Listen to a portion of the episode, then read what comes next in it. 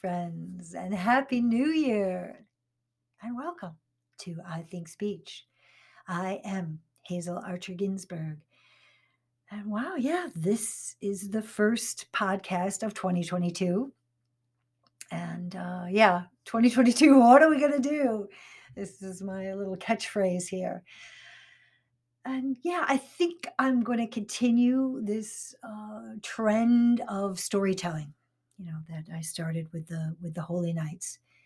And we worked with the Epic of Gilgamesh, and it was so yeah powerful to really live into these ancient archetypes and yeah i really feel like these mythologies these moral tales have a lot to give us in the world right now you know it really stirs up that collective unconscious part of ourselves that needs to be brought into the light. And uh, there's this story that's been sort of rattling around in my head. It's I sort of adapted it from a I think it's an it's an Italian legend. I remember my my strega nonna, my grandma used to tell it around this time of year. And I, I don't think it ever really had a title. I can't remember the title, but I'm, I'm going to call it the January story. So sit back and take in this moral tale. I hope it sparks something beautiful in you as it does for me. It was early in the year. Still cold and biting was the wind. A poor mother and her sweet daughter Ella lived in a small cottage outside the city near the great woods. One morning, Ella put on her warmest winter clothes and went with her basket to look for a morsel of food for her good mother. Ella asked everywhere for a crust of bread or a, a bit of carrot, but no one could spare a bite. And Ella did not want to take an empty basket home, so she went into the woods to look for nuts or roots that might be hidden under the snow. And on her way, she found a little mouse whose tail was caught under a stone. Ella gently freed him, and the mouse said, Thank you, kind child. I've been trapped here for a very long time. May good fortune find you. And then he scampered away through the frosty forest. As she wandered on, she she noticed a tree whose branches were so weighed down with snow she thought they would break. So she shook the tree until it could stand up straight again. Oh my, said the tree, that feels much better. Thank you, dear child. May good fortune find you. Ella went on through the forest and oh, she saw a little robin shivering from the cold. She picked the robin up and wrapped her carefully in her warm woolen hat until the robin stopped shivering. Thank you, dear child, sang the robin. I feel warm enough to fly now. May good fortune find you. The bird flapped her wings and flew toward a cloud covered sun.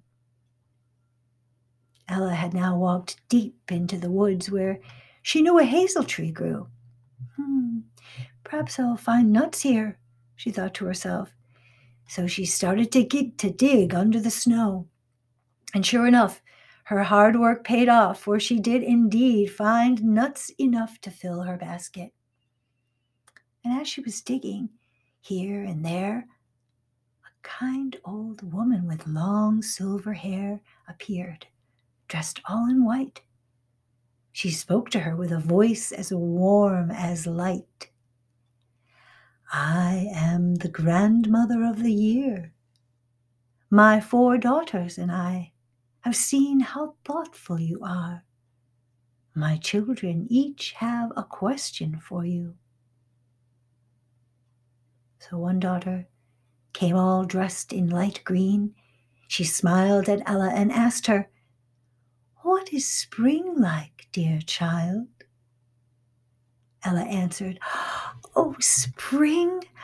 Spring is fresh and new and full of crocuses and daffodils and, and baby birds. I love spring. The green daughter smiled at Ella and nodded. Then the second daughter came all dressed in yellow and asked, What is summer like, dear child? Oh, said Ella, summer is a time to run and play in the sunshine and plant a garden of flowers and, and chase butterflies and fireflies. I love summer. The yellow daughter smiled and nodded. Then a third daughter appeared, dressed in red. She asked Ella, What is autumn like, dear child? Autumn, said Ella, is full of dancing leaves like flames, apples and pumpkins, and it's harvest time. Oh, I love autumn. The red daughter smiled and nodded. Then the grandmother of the year's fourth daughter appeared, all dressed in pale blue. What is winter like, dear child? she asked. Winter. Winter snow sparkles like the stars, replied Ella. Our cheeks get rosy as we make snowmen and well, we light candles in the house and we read books. Oh, I love winter. This blue daughter also smiled and nodded. Then the four daughters and the grandmother of the year who stood before her disappeared. Ella rubbed her eyes. She, she thought she might have been dreaming, but when she looked in her basket of old nuts, they had turned into gold, frankincense, and myrrh.